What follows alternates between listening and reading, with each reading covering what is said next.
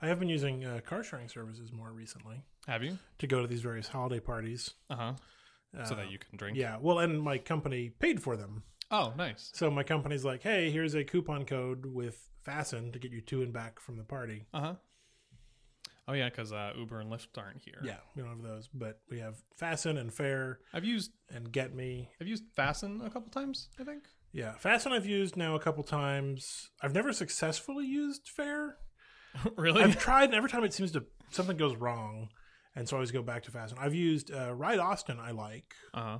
uh, because they they are. I don't want to say they're a nonprofit, but they're they're they're focused on giving as much money as they can to the drivers, That's good. uh, and they also allow you to round up your ride to the nearest dollar and donate that to a charity in Austin. Oh, nice. Yeah. That's pretty cool. And they started off and they were very expensive, but they've managed to get their their prices under control. Yeah. and by under control I mean competitive to everybody else because race to the bottom benefits everyone that buys the product. Everyone who owns the company. Yeah.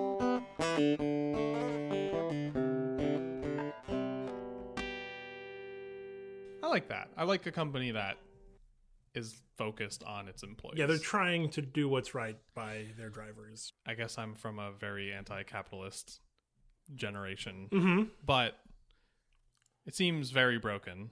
And from my point of view, like so human beings exist in the world. Yep, And I I've feel like noticed that. I feel like every human being deserves a good life Mm-hmm. because they're a human being. Mhm.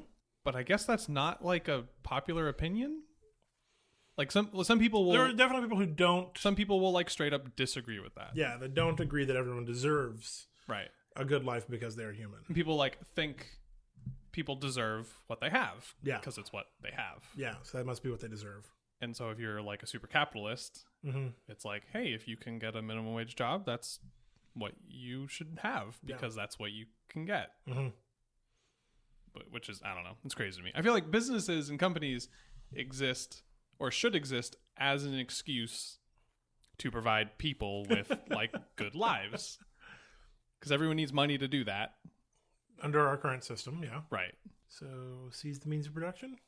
Yeah, I mean, like that sounds like communism, but I, I, like I don't really care. I just want I just want people to be happy, right? Yeah, And it it just seems like such a bizarre and weirdly popular, very normal, widespread opinion that people shouldn't don't deserve to have enough money to have good lives. Yeah, I saw a um, bumper sticker on the internet recently that made me laugh. Mm-hmm. Um, it was a two line bumper sticker. It said, Piss off a liberal, work hard, be happy. I was like, I don't. I, I don't think that's that's against what most liberals want. I I in- think people should work hard and be happy. I don't think being happy should be or working hard should be a condition for being happy. but then there so I, I guess that's all be, I say all that because companies like Uber who are disgusting yeah, treat human, the human beings who work for them as as less valuable than the like cars they drive. yeah, they treat them as as a means of production. Right. Isn't one of like Trump's recent picks for some something like advocating for child labor, or has said recently? not Yeah, maybe, I maybe don't not remember the advocating, full but has, details. But has said that like, nah, it wasn't bad. Like it gave kids something to do. Yeah, and, gay, kept, kept kids off the streets, taught them the value of a dollar. Yeah. gave them tons of experience. You know, working in coal mines, that using good coal miners experience. using their small hands to Put get it on that a- small coal. Put it on a resume. if child labor was legal, do you think you would have had a job when you were a child? I would hope not. I would not have intentionally had a job. I mean, to be fair, I did kind of have a job as a child, which is to say, my dad paid me like five bucks an hour Mm-hmm. to sit at the counter of in the front shop of a karate studio he partially owned. This is a whole facet of Kevin's life I was never aware of. I mean, it lasted for maybe a month. That's pretty cool. Yeah, uh, he he invested in a karate studio. I mean, he he was doing martial arts uh, for much of my life, like from when I was maybe eight or nine years on, Wow. uh, and he still does like tai chi Mm-hmm. uh, to work out. And he invested in a studio with uh, the people who owned the studio that he started at, and they built a branch. And um, like I don't know the full details of it. Like I know it was not successful. Uh huh. Uh, like it didn't. Like they closed it down Yeah. not long after. Um, and there were never any, or there were very few classes, if ever. Like I don't like I like I don't know the full details of it because I was too young Yeah. but I was maybe 12 or 13 and I worked the register at this Hmm. studio. Um, so like if someone came in and bought some tiger balm, I sold it to them and like wrote it down on the little carbon copy Yeah. pads. Like we Uh-huh. didn't have a full register to build receipts. Like I hand wrote all the receipts. That's hilarious. And he paid me what at the time I think was minimum wage. And that's like that's legal when it's your family. I yeah, I guess. think the argument was like it's you know a it, it was it was you know you could make it oh it's an allowance and these are your chores. Guess. Um, I'm pretty sure I was not on the books. right. You're not like a hired employee. No, with they didn't have my W benefits. two. yeah, you're just uh it's your family's thing, so you're just Yeah. there. Which I mean, is true of a lot of family businesses. Yeah, you, know, you yeah. see restaurants that are owned by families, and the kids are, are washing dishes or doing something, or Right. you grow up in that space and Yeah. yeah. help out.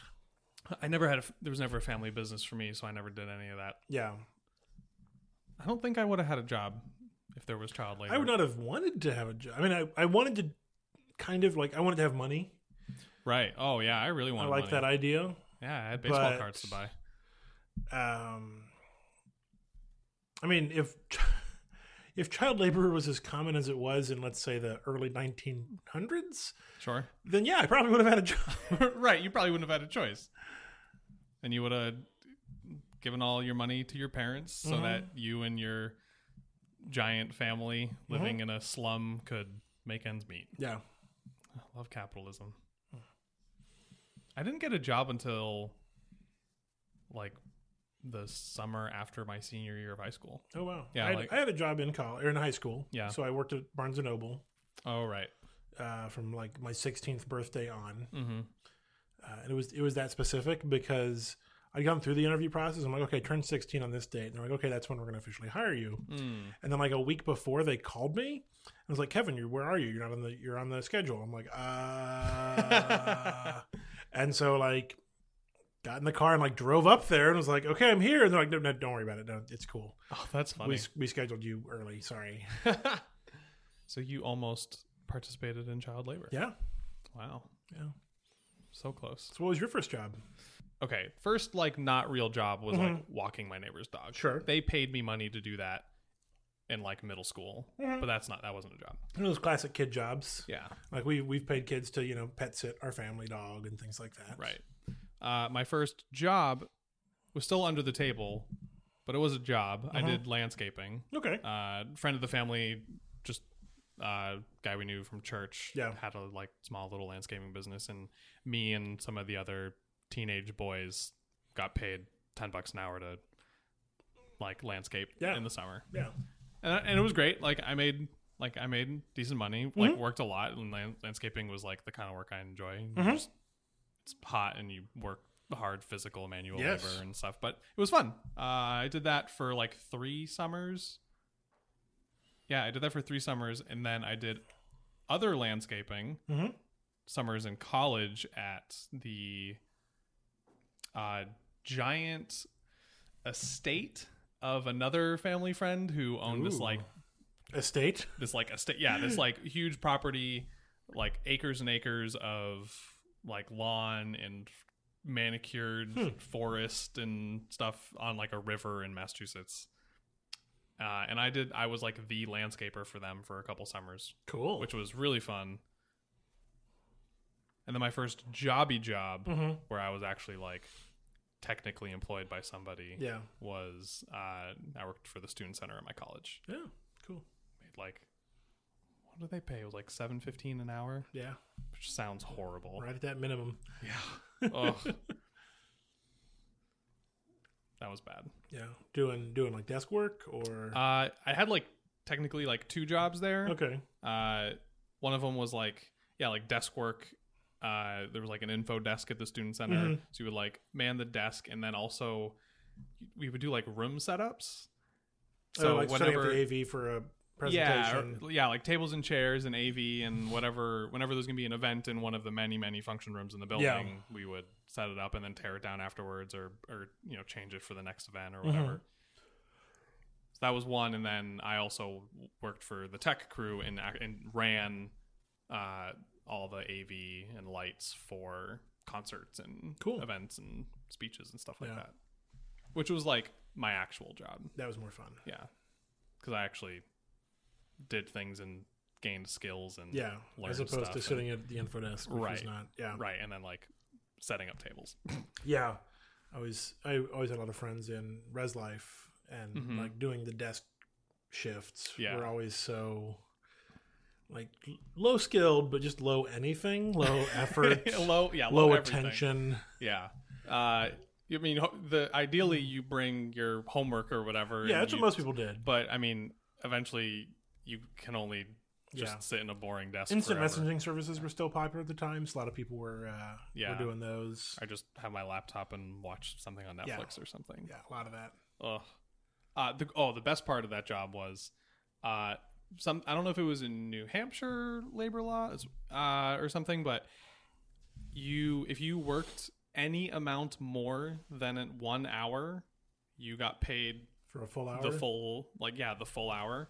Uh, so if I worked for eight hours and one minute, I got paid for nine hours. Yeah. Oh. which was great. yeah. So if we like finished a room setup and we're walking back to the you know the desk and to it's and it's eight forty nine, to- eight fifty nine. to write on Yeah. our time cards, we would just walk nice and slow, and then we Yeah. get back at the one one past the hour Yeah. and get an extra hour of pay, get an extra seven dollars. Woo!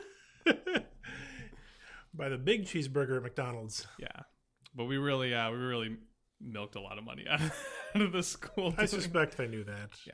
I mean, my college job, I was a, a, a mentor Mhm. for the first year experience program at the Honors College. Hmm. Uh, so I had like regular, I had a group of like 30 students I met with regularly. Mhm. Um, went to like, they all, they all, all that whole group had one class together in the Honors College. So I went to that and audited that as well. Yeah. and we'd have like discussion groups but you would write your own time card Mhm. and it was basically like standard accepted was just write down the full 20 hours Right. don't worry too much about it right. Uh, and the way I saw it was like, it's my money anyway. Yeah. Like I'm, pa- I'm paying to go to this school, and they're using tuition money to pay wages for jobs. Mm-hmm. yeah So yeah, I'll take back as much of that as I can. Thank you very much. Um, it was great. I I ended up having two of my own private offices in the student center. wow Uh, one because I uh, i've never had a private office really yeah uh, yeah I had two at the same time, two separate offices. you can't even be in two offices at the same no, time you can't. Uh, it was it was a lot. It was very difficult. Um, one was because I ran the tech crew, and so Yeah. I had I it was a we had like a s- big giant supply closet that held, held all the AV equipment, Mm-hmm. and then like the back half of that closet was a small office, oh wow and it was on the fourth floor where the good bathroom was. uh, the good and- bathrooms and I was important. like the only person ever up there, and that that's the place where I spent most of my time. But on the second floor, there were offices for all the um, student organizations, Mhm. and because I was, uh, I was like, what was I? I was like the treasurer or something of uh, maybe the secretary. I don't know. It didn't really matter. I was on the like one of the leadership people uh-huh on the Campus Crusade for Christ, ah. which I'm ashamed to have been a part of. so you got a uh, you got an office for there that was too an office, yeah. Yeah, when I was in grad school and I had an assistantship, I got an office that I had to share with another person that was about the size of this table we're sitting at. Not the space around the table we're sitting in, but the it's table. about the s- size of this table. yeah. So I, you could not you had to push the chair under the desk so, uh, before you could open the door. yeah. you would come in, you would close the door so you could sit down at the chair and then open it back up again. Oh my god. Like it was such a tight space. yeah. There was one desk, two chairs, and it was a shared office space. I would the building the student center would close at midnight Yeah. and everyone would leave except there would be like you know a cleaning crew. Mm-hmm. But I would often like lose track of time and, Mm-hmm. and like look at a clock and be like, oh my god, it's like three o'clock in the morning, and I'm like on the on the fourth floor in my in this like little like dark office, still working on some project or whatever. Yeah. But yeah, it was nice. That's funny. You know, mine was in the basement, Oh, no windows, mm, and because we were in Ohio, if I got there in the morning, I could I could get there before the sun came up hmm and leave after it went down yep. in the winter Mm-hmm. and never see sunlight. Yeah, that that's a thing that happens up farther north. Yeah, it was gross. That I used to do that a lot. So that, like that, that was when I first started realizing, oh, like seasonal affective disorder can be a real thing it's a very real that thing. can like screw you up. yeah. Thankfully, like I didn't I didn't experience that much in in college because I was always like going from building to building for Mm-hmm. for class and stuff like that. Um, but my next job was at the Apple Store in Providence, Mhm. and then a couple Apple stores after that. But I that happened all the time in Providence and Yeah, in the store I 'cause you worked were at in in a mall. Massachusetts. Yeah, because you're in an indoor mall, so the store doesn't see the outside Yeah. at all, and you show up to work at oops, show up to work at uh, you know seven or eight o'clock in the morning, and Mhm. it's yeah, it's it's It's dark. The sun rises after you start, Yeah. and then the sun sets before you leave, and you can go days and days and days Yeah. if you have the right schedule, Without seeing and it's the world. Ugh, it's brutal. uh, yeah. It yeah, it really messes you up. I'm liking the return to like uh kind of sort of real winter weather. yeah, that it we was in got the today. 20s this morning when I woke up. Yeah. That was outrageous. Yeah. So it's it's And our heater wasn't on because we had the AC on a couple days before. yeah, it was so the temperature dropped a full 50 degrees That sounds about right. Yeah. from yesterday afternoon to early this morning. Oh. yeah. From that's- seven, 75 to 25. It's too cold. Yeah. So it's it's pretty cold. Yeah. I, as a northerner, can recognize admit that, that? It's, it's genuinely cold outside. Uh, but I'm blown away by the temperature change. Like I've never seen a temperature It drop switched that fast. that large and that fast. Yeah, Welcome to Texas. yeah. So that was that was new for me. Like Yeah. people were outside yesterday, like shorts and t-shirts, and it was great. And then this morning, it's just and it's windy and blustery and Oh, gross. ugh, it's nasty. Did I tell you I'm, I'm going to Stamford for a week? Stamford, Connecticut? Connecticut? No, I'm going to Stamford, Connecti- Connecticut for a week in Okay. January. doing Work stuff. oh I'm I'm sitting. I'm auditing a training so that I can steal their best practices. oh nice. Yeah, That's cool. I'm excited about it. Like it'll be a fun trip. But like after I booked the travel, I was like, wait, Stamford, Connecticut in January. Yeah, it's gonna be real cold, real gross. I don't own shoes. yeah, you might need to get like boots. yeah, like I'm wearing I'm wearing these shoes today. So these I haven't put these shoes on in two years. Those are actual shoes. they are actual shoes. They don't have laces. They're slip on, but they Yeah, are shoes. But they are shoes. I didn't even know I had these pair. Like I found them because it was cold out, and I was like, I can't, I can't just wear my Birkenstocks. Yeah, I can, but I didn't. right. So I put on socks for the first time in a couple years. I put on shoes, and they're miserable. Like I'm, they're, my feet are uncomfortable. They really? don't fit well. Like these shoes aren't like don't fit well. Like that's that's the biggest problem. Especially coming from Birkenstocks, which are famous for conforming Yes. to your feet and fitting wonderfully. Yeah, the arch on this thing is about three inches too far back. Ugh. Ugh. It's gross. That's a bad feeling. It's it like I'm I'm still wearing them because I basically haven't had a chance to take them off since like I went out. right. But uh, it was super gross. But like I don't wear shoes Yeah. Ever. ever.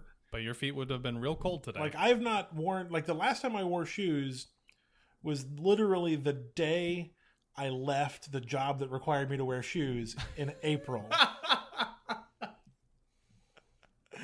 That's hilarious. I have worn nothing but my Birkenstock sandals since then. Wow.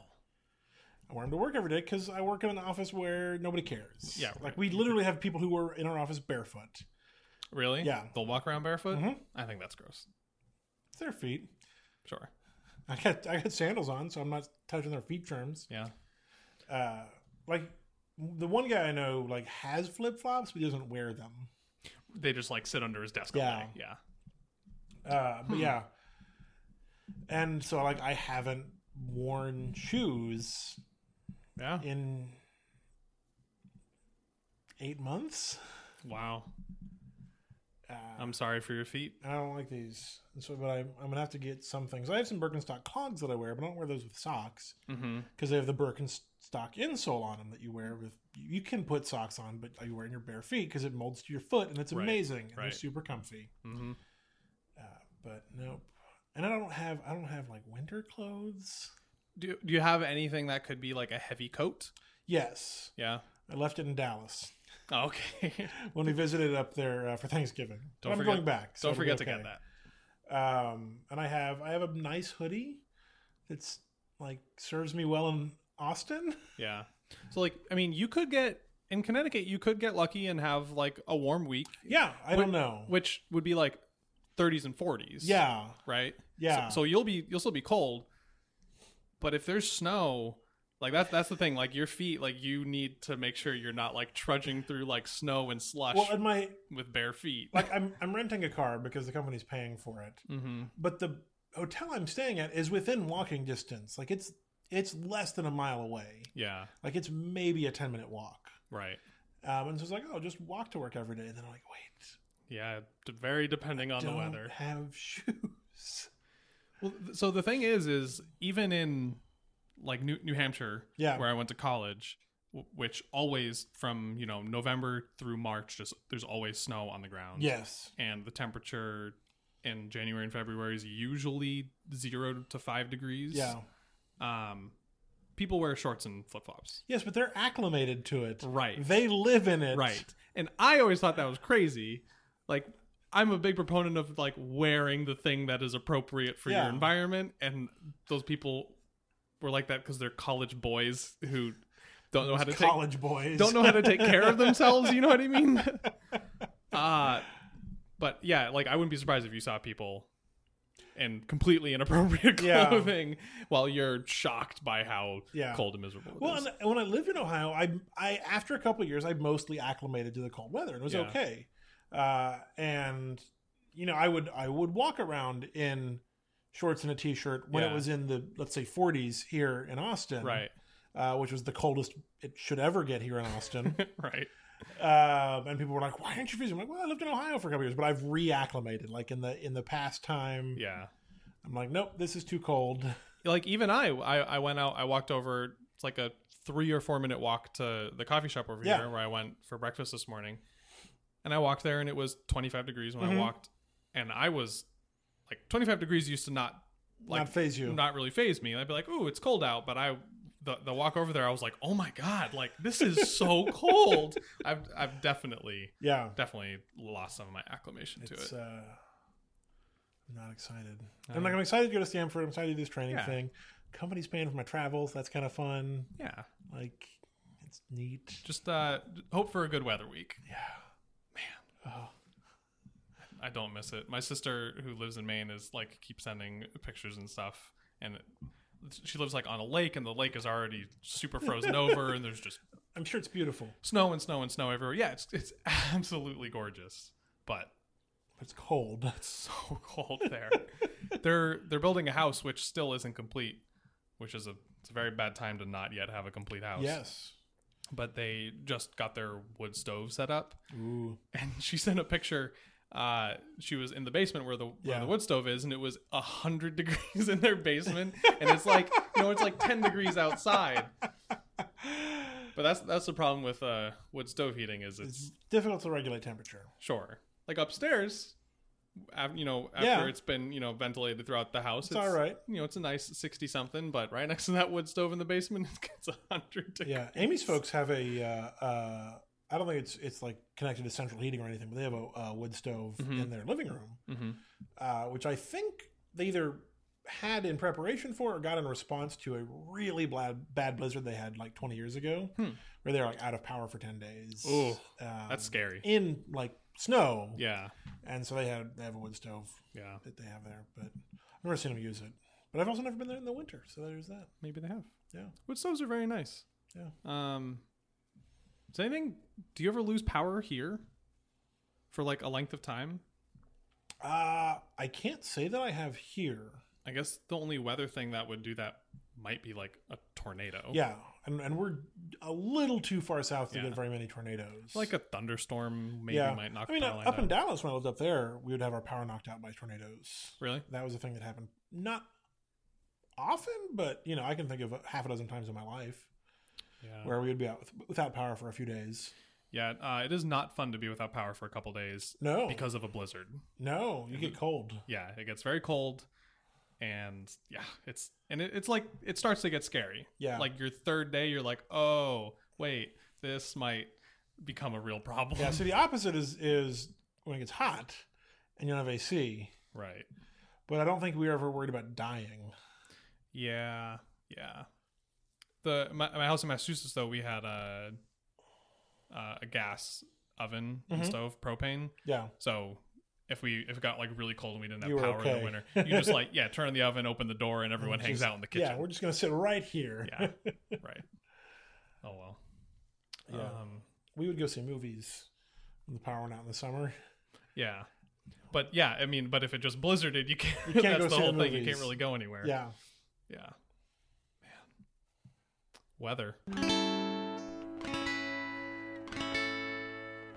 You do anything for uh, holidays? Oh wait, you were still sorry. That was, that was not meant to be mean. That was actually me forgetting what it was like. Well, Kevin, I'm gonna work. Uh, I'll work. I'm sorry. Um, That sounded really insensitive. oh, uh, on Christmas Eve, you're gonna work? I'm gonna work. Yep.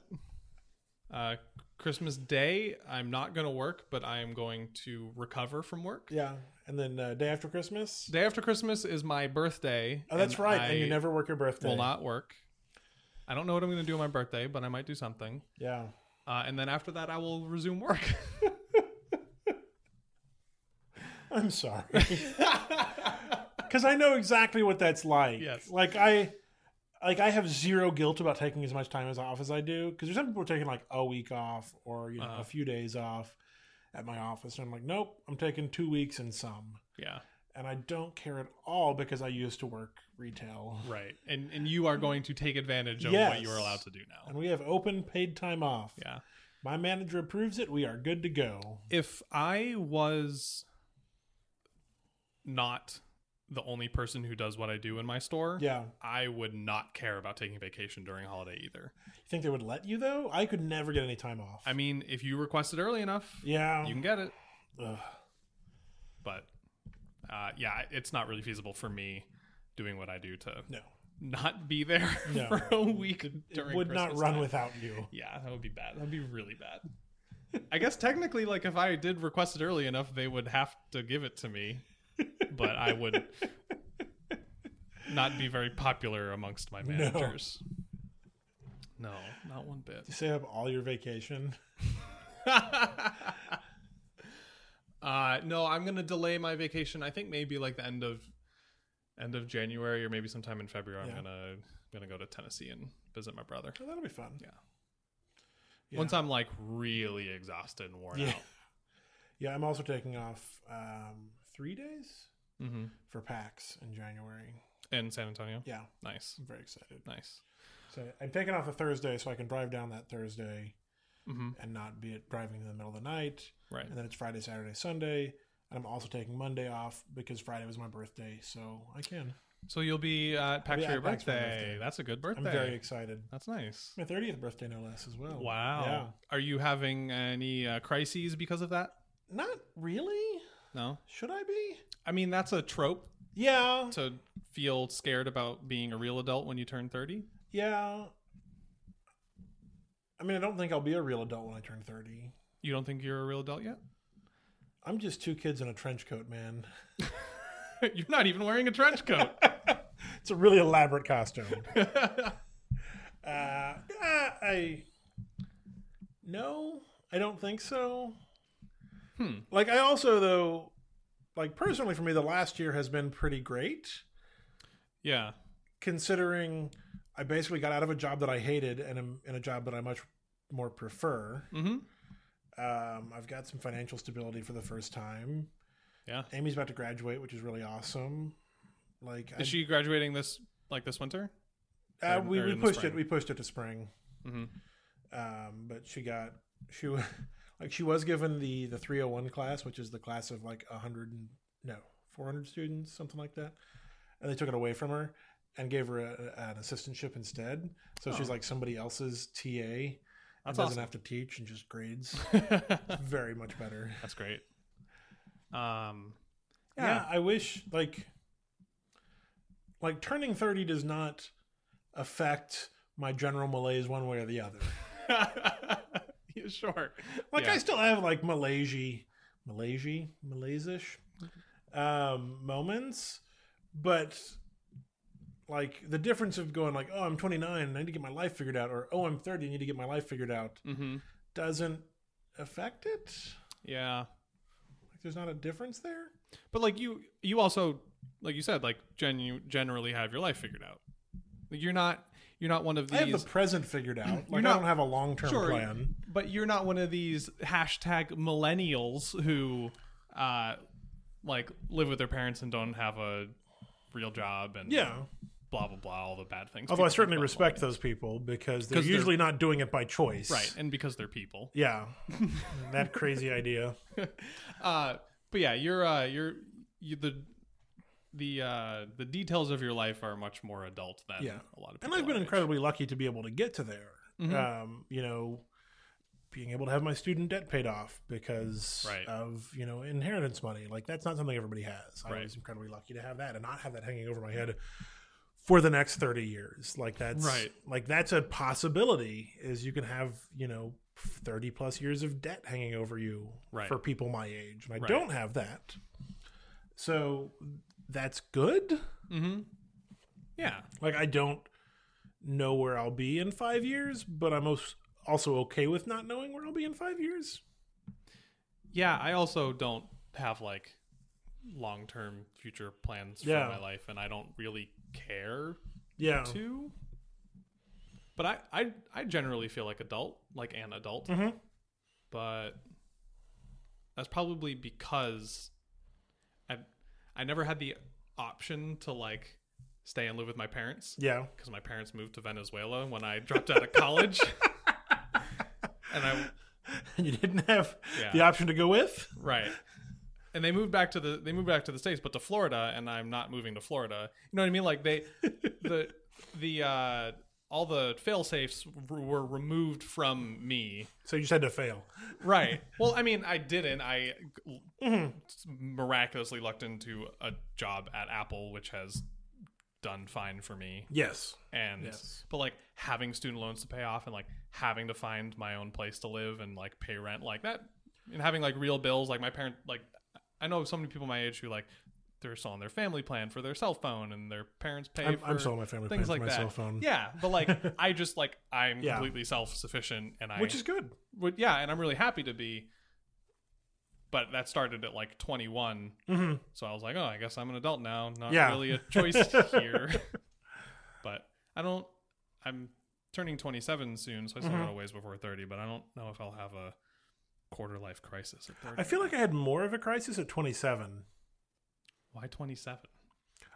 I don't know if it was- it was partic- particularly. I mean, my birthday's on the 27th. So that number has a certain amount of resonance to Oh. me. Um, but like at 27, I was less sure that anything was going to work out Mm, than I am at 30. right. I mean, I'm generally comfortable with the fact that like my personal life will work out. Yeah. I'm not sure the world will work Well, out. that's a whole at this different point. thing. You that's Right. you can't have a, a midlife crisis or a quarter life crisis about the world. you can't. it's not called that. Uh, I, whatever it's called, that's what I've been having lately. it's not a quarter life crisis. I am. Uh, I'm actually kind of happy that uh, what probably amounted to like the worst year of my personal life coincided Coincided with, with a br- brutally horrible year for the Yeah. world at large. Yeah, I will say I'm real tired of the 2016 meme. Uh, Yeah. just because 2017 is not going to be better. It might be, but not like inherently. No. like it, it will probably be just as bad Yeah. or worse. It'll probably be worse.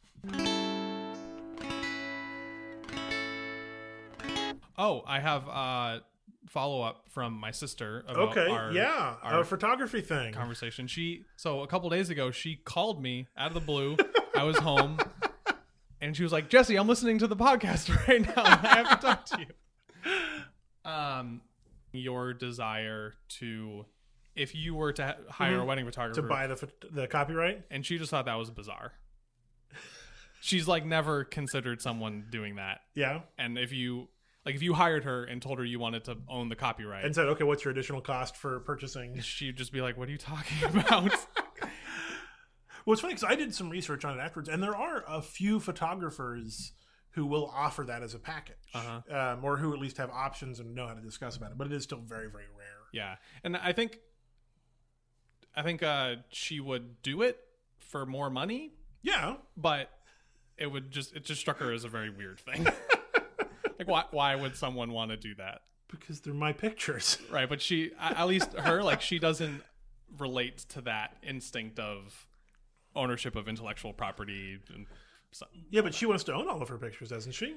right, but because Because- but she because she's the creator. Yeah, yeah.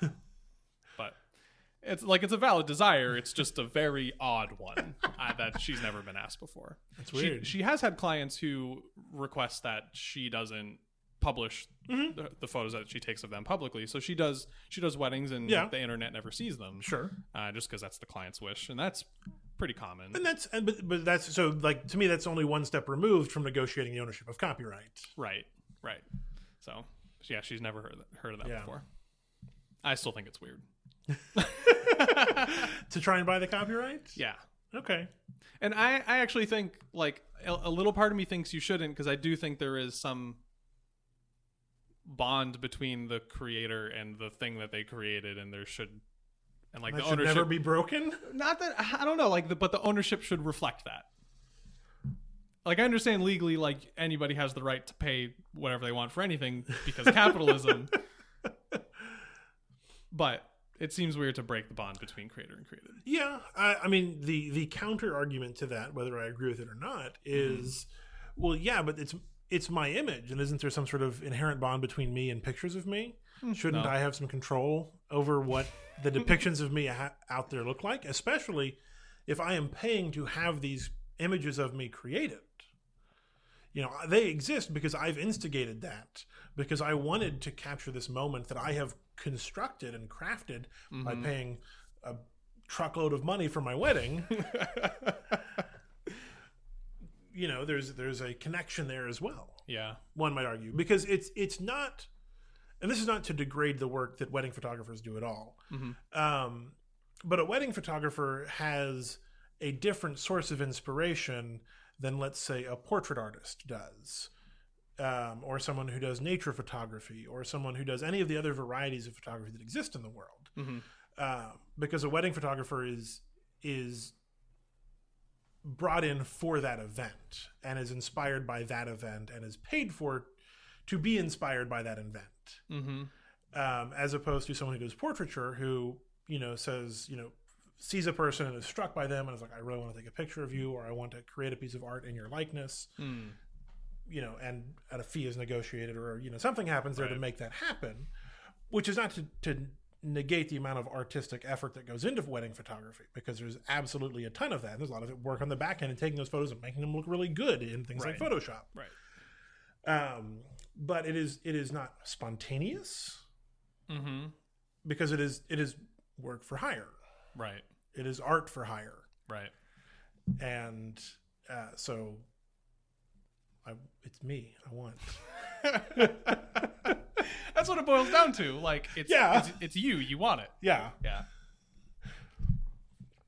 Yeah.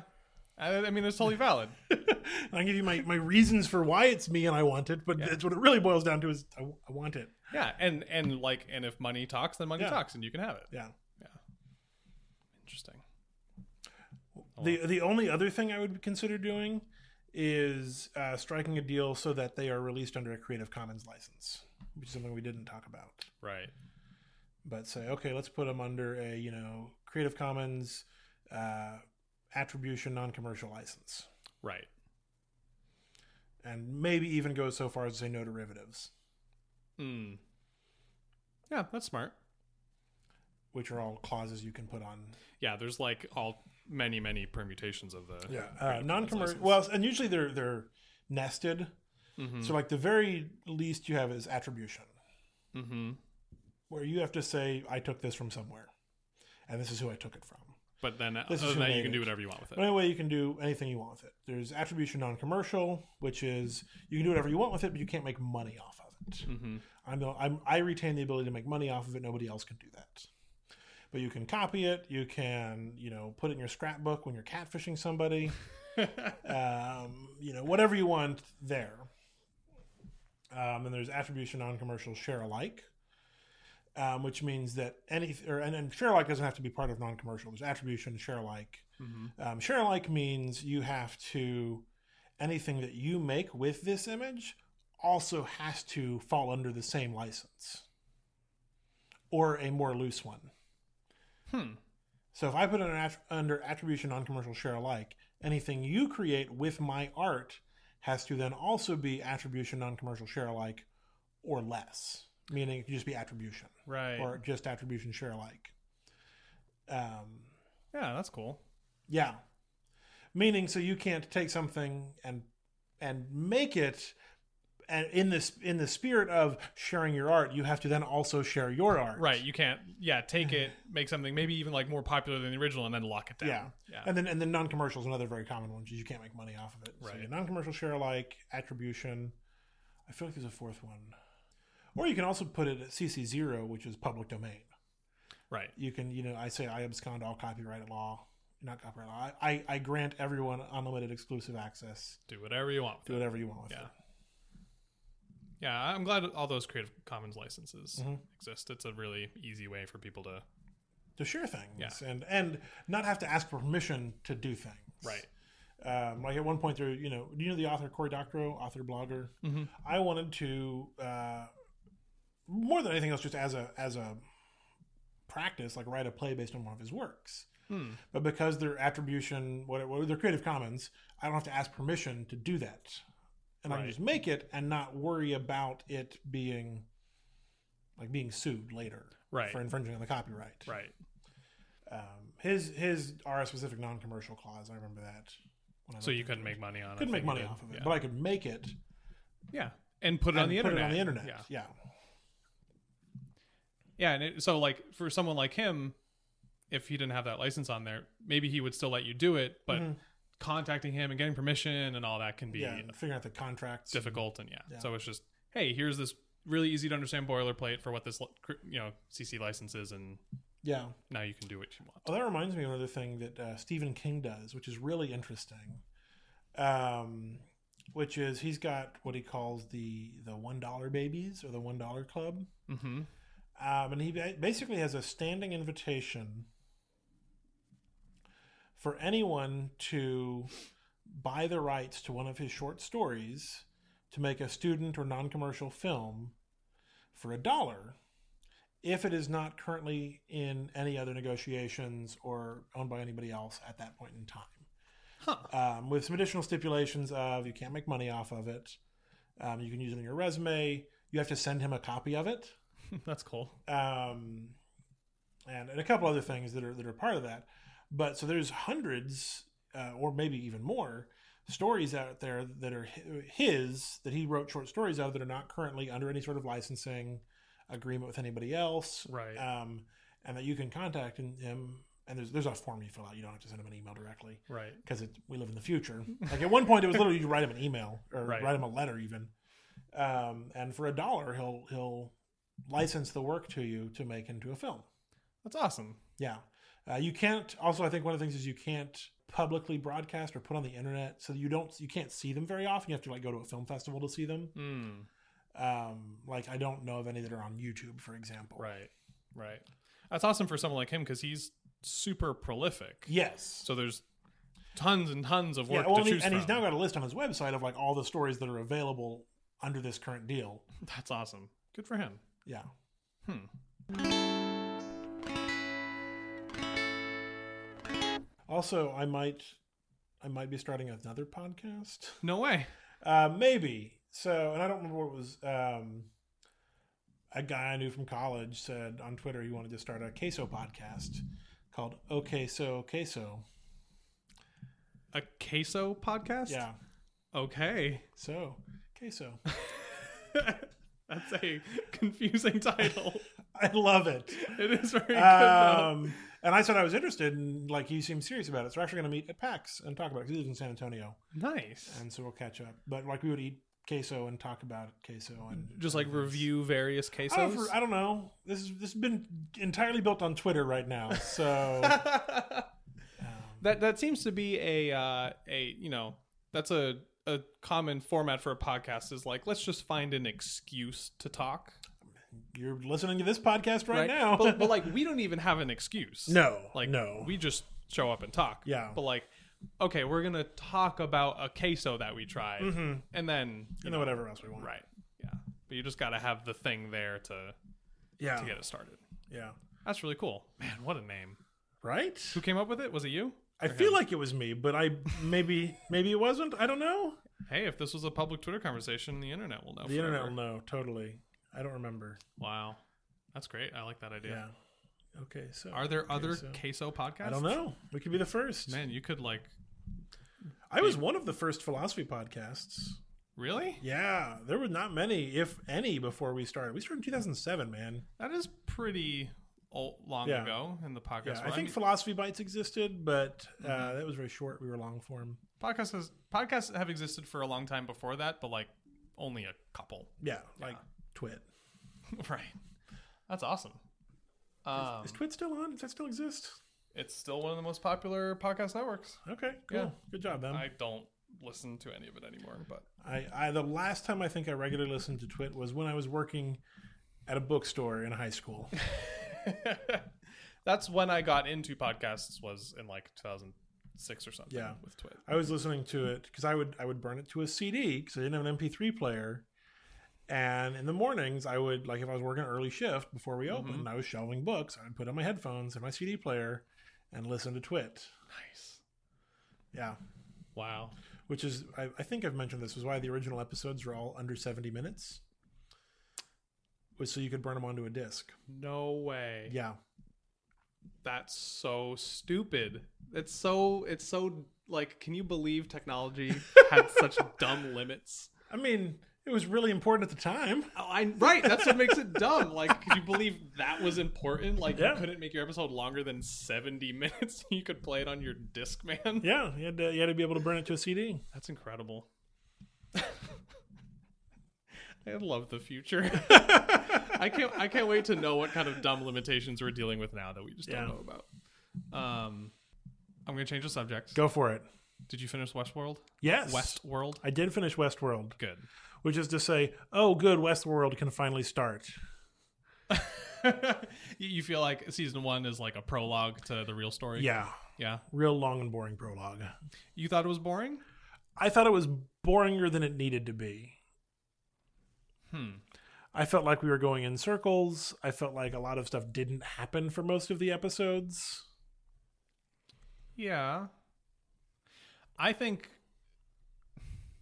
there's a lot of stuff that uh, created action in the moment that didn't need to exist. Yes, Like, like oh hey, our a lot of you know, wheel spinning. Our guests and hosts are gonna go do this thing and have this gun battle, but like we don't actually care about that happening because we care about the story that's happening in one layer out, yeah, yeah, I care about the story about the hosts waking up and going crazy. right? Like that's the story I want, and I would argue that's the story of Westworld. Is the important story right now? But it took us the entire ten episodes to get there. Yeah. I think the show should have it it was bizarre to me because the show revealed itself right away. Like it it, it Yes, showed its hand like, like, yeah, the the hosts are going to wake up and become self aware. like you could have this would have made you even more angry, but you could have spent season 1 not knowing there were hosts and guests. Yes, Right? The show could have presented itself as Yeah. like, "Hey, this is a western." yes, and here's all these people doing these things and it you know you have these stories of you know Yeah. there's people into town and there's the whorehouse and there's the you know and there's the war going on Yeah. and you you know you watch all those things happen and then end of season one reveal some of them Are robots. are robots and they're you know and this is a place where people go on vacation and Yeah. crazy and then season two could have been this and it would still have been bad. right um i liked it overall the I, did as well. I wasn't bothered by that wheel spinning so much because I think it mostly tried to character build with it. Um, but they didn't go anywhere. Like the characters didn't change at all. Like that was the point. Was most of them weren't changing. Like Maeve was the only character who dramatically changed. Maeve changed and uh, Bernard was revealed. Far too late. Like Yeah, it also it doesn't help the show at all that every twist was guessed by the internet ahead of time. I so I did not look at the internet at all while Yeah. I watched it, and so I I thought I actually really liked that the show didn't like try to deceive you. It- oh, I disagree. Well, it see the reason why the internet identified so many of the answers before the show outright you. revealed them Yeah. was because the show was really forthcoming with all of its details. I don't know. I think William and the Man in Black being the same person was meant to be like a huge dramatic reveal, and I didn't care. was it a reveal to you when the show revealed it with the match cut of him like lifting? No. You know, so you you figured it out before. I had read it on the internet, oh, okay, like and not even intentionally. Like I stumbled upon that. yeah. I wasn't actively searching out spoilers or things like that, but um and and the show spent I think too much time on that reveal. And furthermore, it made me care less about William and not much about the man in black. Like them being the same person did not to me benefit the story of either of them and only a little bit helped the story of Dolores. Dolores is that the character's name? Uh huh. um, sort of realize that she's been stuck in this larger loop for a very long time. Hmm. And I don't think that helped her story either. Like, oh, I've done this Okay. before. Oh, I've done this a bunch over and over and over again. Right. And William has done the same thing over and over and over again as he became the man in black. Right. Hmm. It didn't, I don't think it made the story better. Okay. I can see that. So imagine this. Imagine William was not the man in black, it was just a dude. Right. Um, and he tried to help Dolores get free and break out. And it happened 30 years ago Mhm. and it failed. And she got reset and started over again. Mhm. And then somebody else did the same thing. And somebody else did the same thing. And it was a different person each time. Mhm. And it was, it was, as it was shown to be, part of a loop. And she kept going through it the whole time But it was different people. but it was different people. Does that story is the story better because of that, or worse because of that, or the same because of that? well. The Does only, Dolores' story matter more because it was the same guy? I don't think so. It make it makes her have a unique relationship with the Man in Black. Yeah, like it makes the right like that's what creates her relationship with the man in black and you could come up if that was the case where it Mm-hmm. was a different person every time the man in black could have some other backstory but then there wouldn't be any history between them which may become useful in season two okay, for but it them should to have become some useful in history. like at like episode two. but it but it couldn't because they didn't want you to know they were the same person yeah, like I think if they'd shown me this is the same person happening at two different points in time Mm-hmm. at episode two, I think it would have been a better show because they were trying to hide it the whole time. okay Now the reverse. Let me ask you: Was did you were you shocked? Were you surprised? Did that reveal? um i so i made the realization when the show wanted me to Okay, um, I am really good at not analyzing the w- like analyzing what I'm watching for potential reveals while that's I'm good watching. of you. So I like just a part of my brain shuts down and Yeah. I'm like, let's just enjoy this in real Okay. time, right? I'm not like thinking ahead. Yeah, Um, so like it was a very get gettable reveal well before the show wanted you to know Mm-hmm. it, but I like I it happened in real time for me. Um, and it like I got it was a decent reveal. I was like, oh, that makes sense now. It wasn't like, oh my gosh, they're Yeah. the same. It was just like, oh, okay, that makes sense.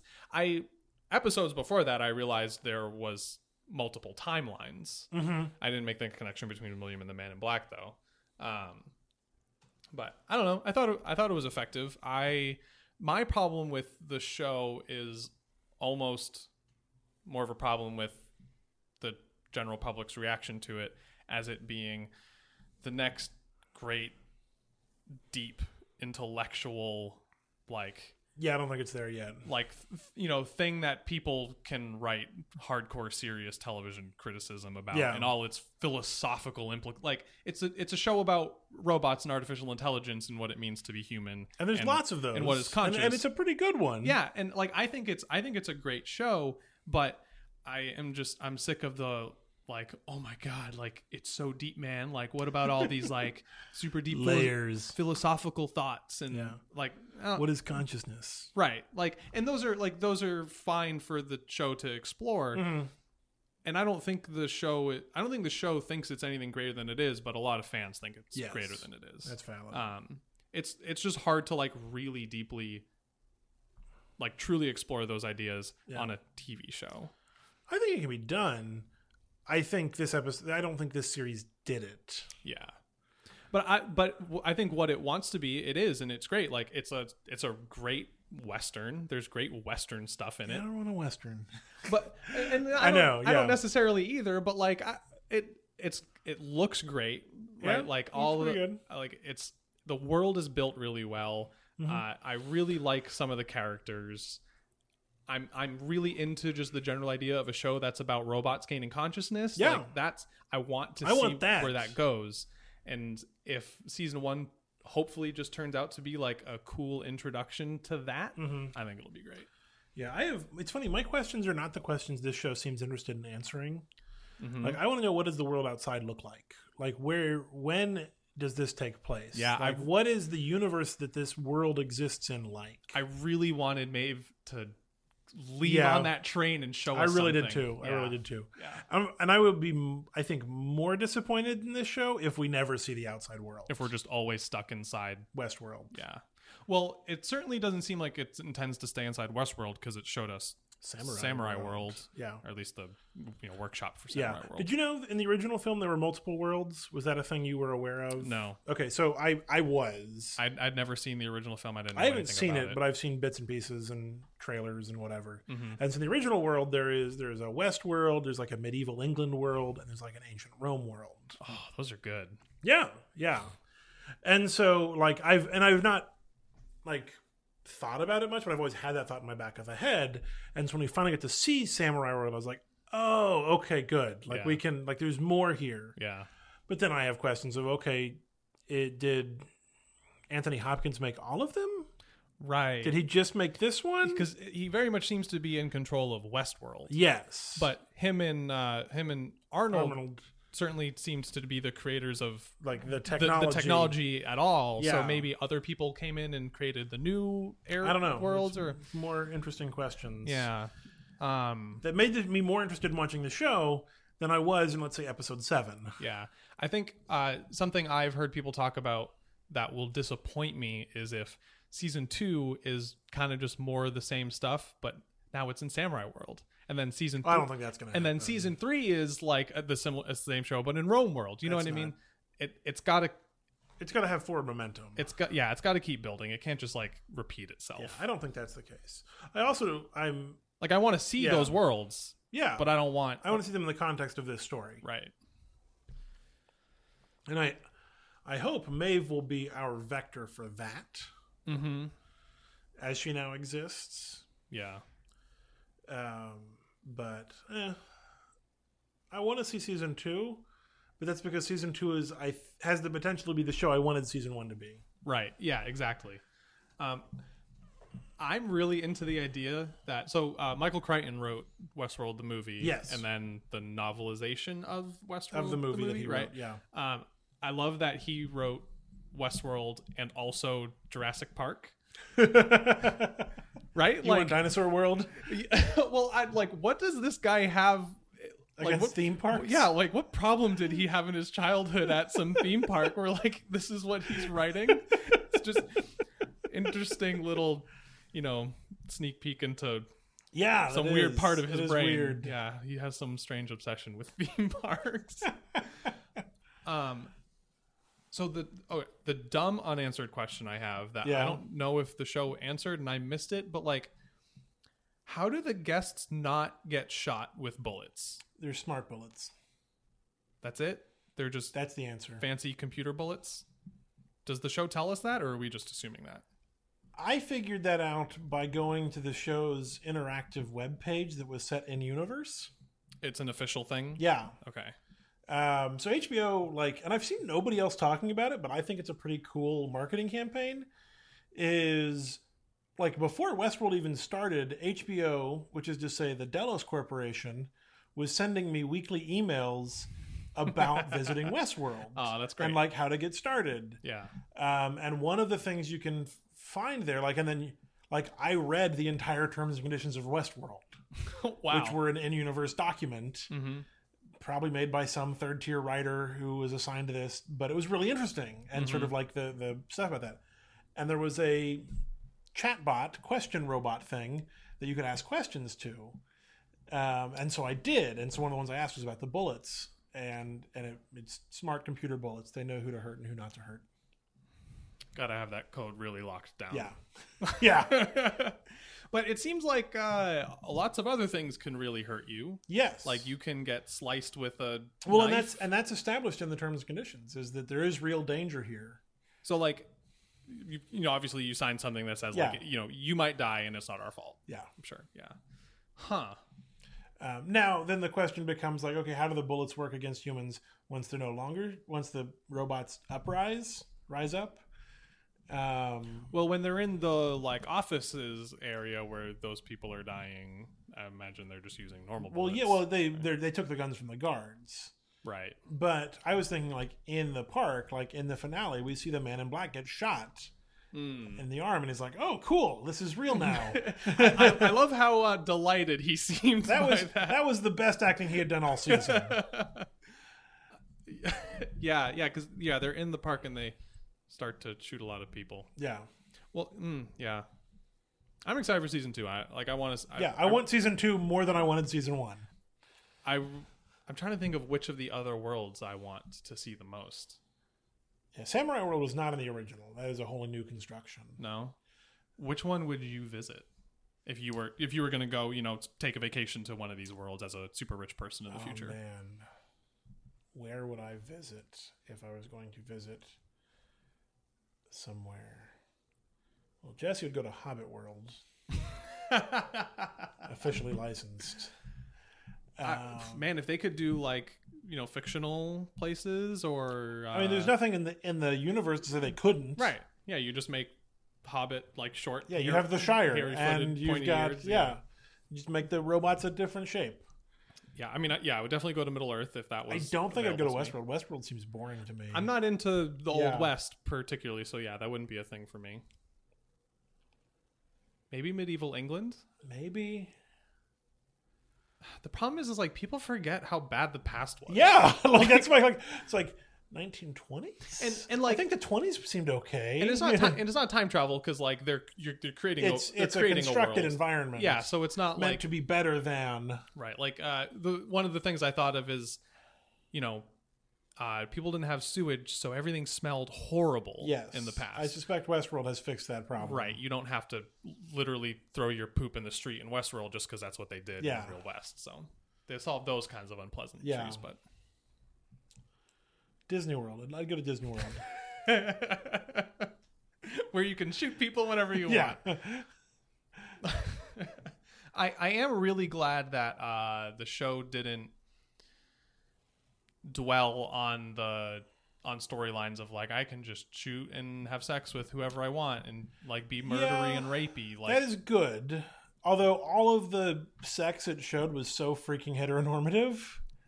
yeah, yeah, like- it was. Like, where are the gay guys who go into Westworld to have sex with sexy cowboys? Right? Like, where are those? That's got to be a popular market. right. not a single not a single cowboy was working that saloon that's true. That's true. Yeah, that's an oversight. yeah Should have been more sexy. even in cowboys. like the orgy scene there was no like men touching each other Yeah. Although, so I I gen- generally have a problem with HBO stuff because I'm just sick of like nudity that doesn't actually serve any purpose. Sure. So I was kind of excited to see how they used nudity of the um of the hosts when they're like in the workshop Well, so areas. it was a and stuff. dehumanizing. right? Because Yeah. yeah, it, it yeah it's it's a power thing, and it Mhm. wasn't sexual, and it Yes. and it, practically it helps you know like oh this is a guest and this is a, a worker Yeah. or this is a host and this is a worker or whatever but uh, it, it re- it served a really effective purpose in that way instead of just like here's Naked another people. sex scene so we can have sex position like, yeah. i think that happened like once or twice There was there was fewer. Yes. Yeah. Uh, which is good, but um, yeah, no no sexy cowboys. but, like uh, the the show i thought of a lot while watching it was dollhouse yes. did you ever see dollhouse Oh, I love Dollhouse. yeah dollhouse is like one of my favorite Dollhouse shows. did it way better. well dollhouse in season one suffered a real problem Yes. of Dollhouse season one is bad. right of like uh, let's just show a story about a, A person a, experiencing a this. gross Yeah. person who wants to have sex with a doll and Yes. that's what the story is instead of Yeah, that's that's all Fox's fault. yeah Did you ever see the original pilot? I think we've talked about it on the show. Mm-hmm.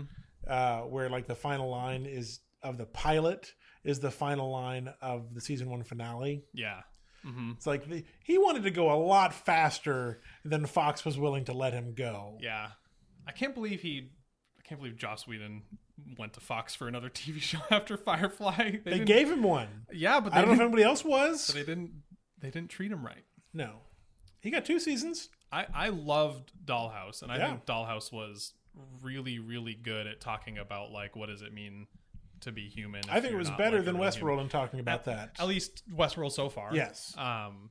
So I'd I'd love to see it get Better. better Yeah, to, and I, I mean it's an HBO show, like it obviously can, it has the like- option. Yeah, and they clearly have the talent. Like it's they got good writers and yeah. you know- They got Chris, not Chris Nolan, Jonathan Nolan, who's the Nolan brother I like. yeah, Uh, although mo- more Westworld probably won't happen until 2018, yeah. I heard it's gonna take a long which time. is gross. Whatever. I mean, I don't watch Game of Thrones anymore, so it's less interesting to me to keep my HBO subscription. Like I watched last week tonight, and that's it. Like I watch movies on HBO, but that's about it. Like I watch Steve Jobs. yeah. You see that one? Is that the Sorkin one? Yeah, No, I didn't see it. it's all right. Yeah, Yeah, Sorkin-y, isn't it? yeah, yeah. It's definitely Sorkin. I do, I do, I enjoy a S- Sorkin-y dialogue. Sorkin really, really likes writing writing things about great men.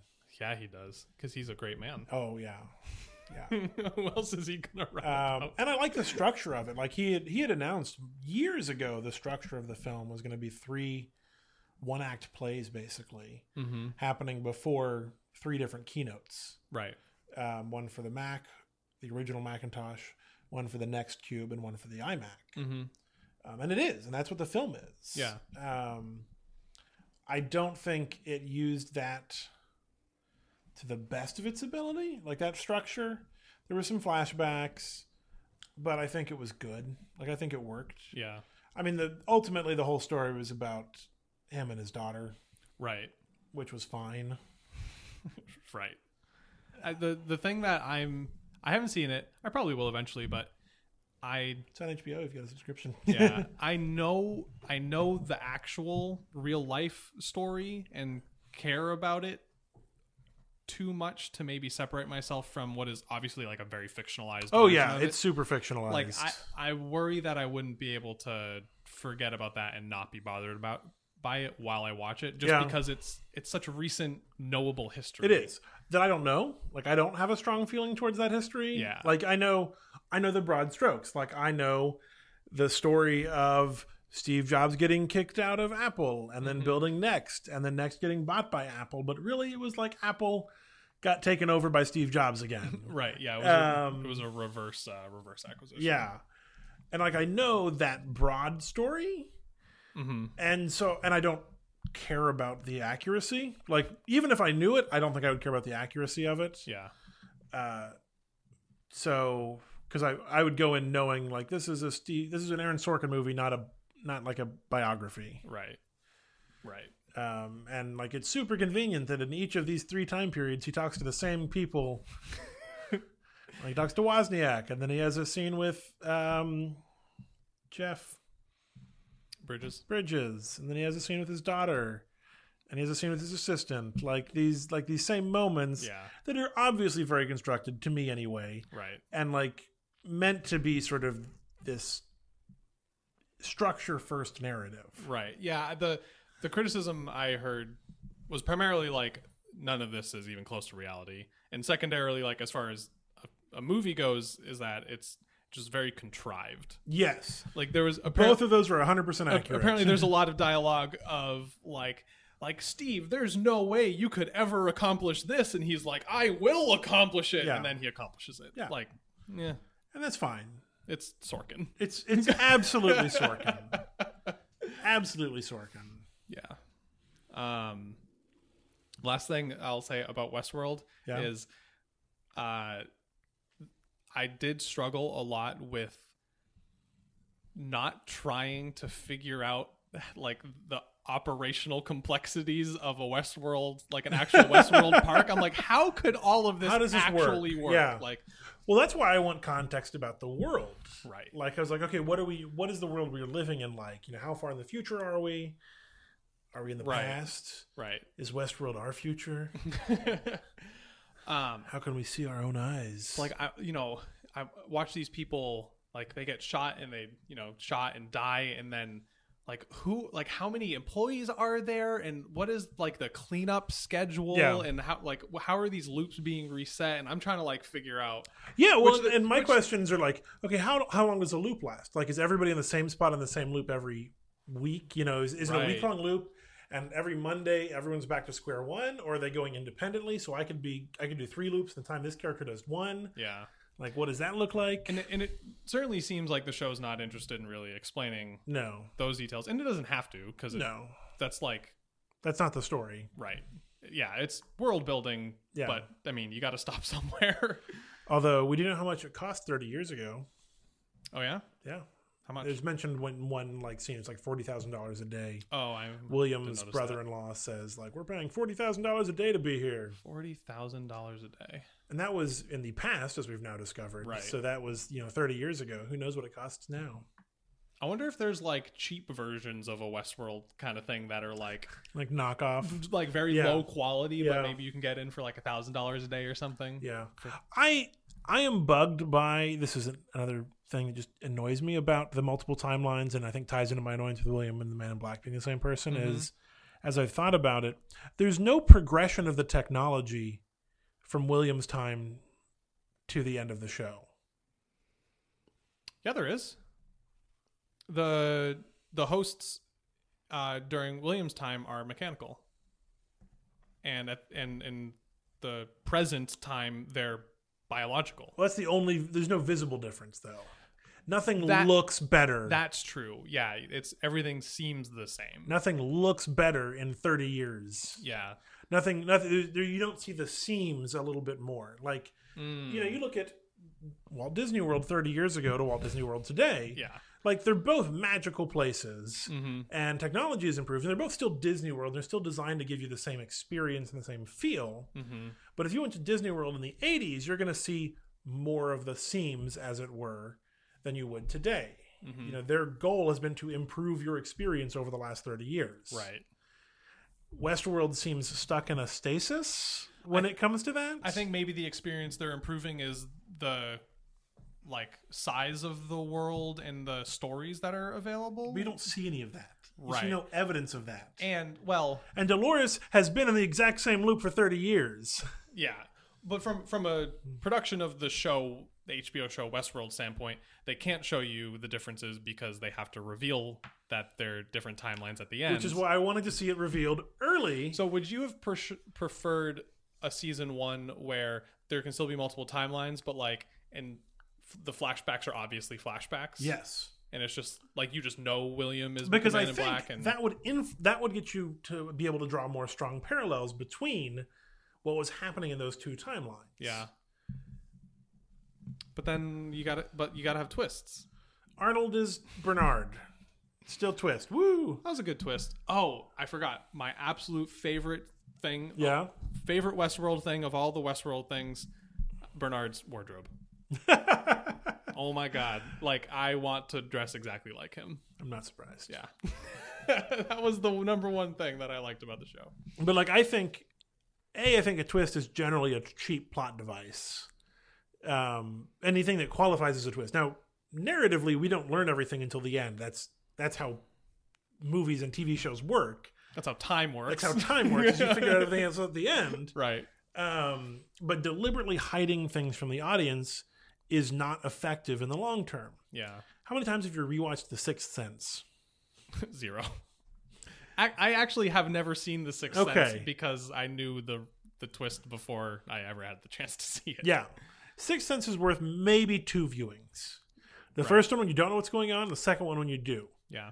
Well, after Westworld finishes, I I immediately wanted to rewatch it to f- find all the details I missed Yeah. because that's how the internet figured out everything early. Yeah, is- as they were looking for the thing. Oh, and there are there is Yeah. lots of detail that can be seen that you don't notice on the first. But why hide that?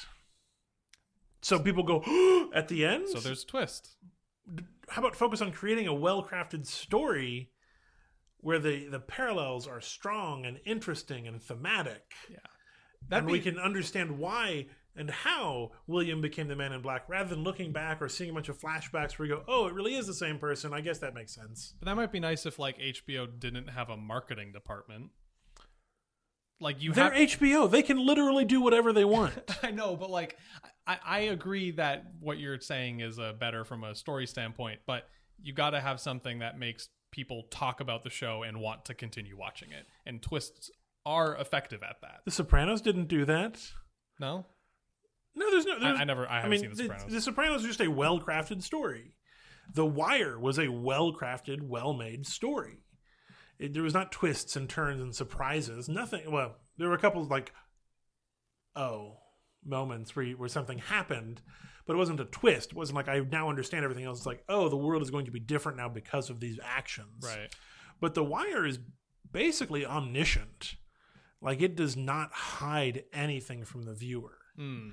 And if it does, it's usually for short periods of time and for very important reasons. Mhm. But most of the time, it shows you everything that's going on and everything you need to know Hmm. the whole time. I wonder if there's a Game of Thrones influence because Game of Thrones is isn't doesn't have lots of like twists, but has lots of like Has lots of shock moments. very very shocking things happening and is a massive humongous success Yes. and But a twist is only shocking, like, because I now understand something better. Like, what the Game of Thrones does often is dramatically change everything about it because something happened. right like Ned Stark dying in season one, the Red Wedding, like these huge moments that change the direction of the series, Right. and the story that's being told. They don't make you go, "Oh, Ned was secretly the king the whole time." right like that doesn't benefit the audience. so I, I and i've mentioned this idea before the difference between like a story revealing a twist and straight up lying to you Yes, like westworld didn't lie it. I, I think it intentionally obfusc- obfusc- obfuscated. but there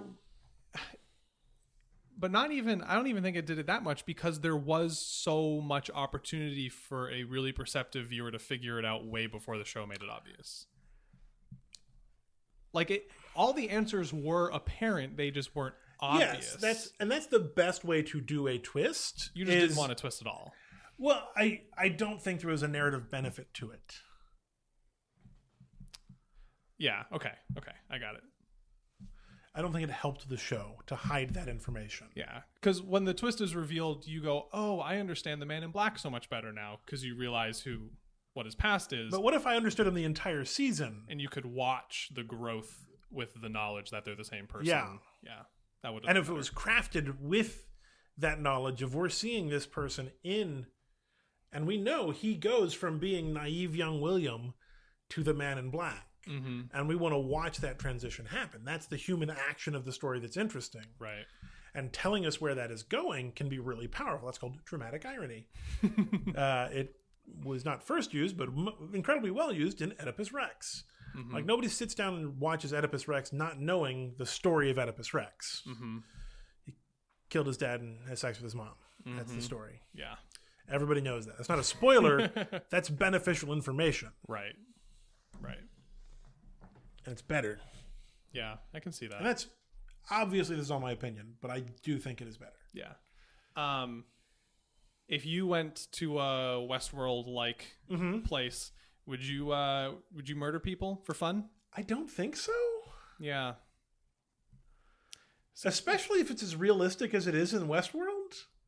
Yeah, because like at least in the present time, like their their bodies, like their biological bodies, like Yeah. there's blood, there's brains, like Like that's no, that's gross. That's weird. yeah, and that's and that's obviously obviously something the show talks about is like Yeah. how, how- what's the difference between us and them that Yeah. we're choosing to you know treat them differently like why aren't they human Yeah. because they seem pretty much to just be human And I, I play like I play first person shooters, but there's they're so abstracted oh yeah that it doesn't it doesn't like Overwatch is not realistic in the least. right And I'll spend hours a day playing that and- Shooting and people. not care about it because it's it's so far removed from any sort of reality. right And Westworld, like their whole goal is we're as real as we possibly can be.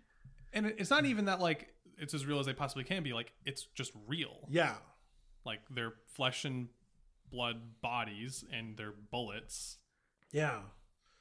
No, thank you. Yeah, Uh, yeah.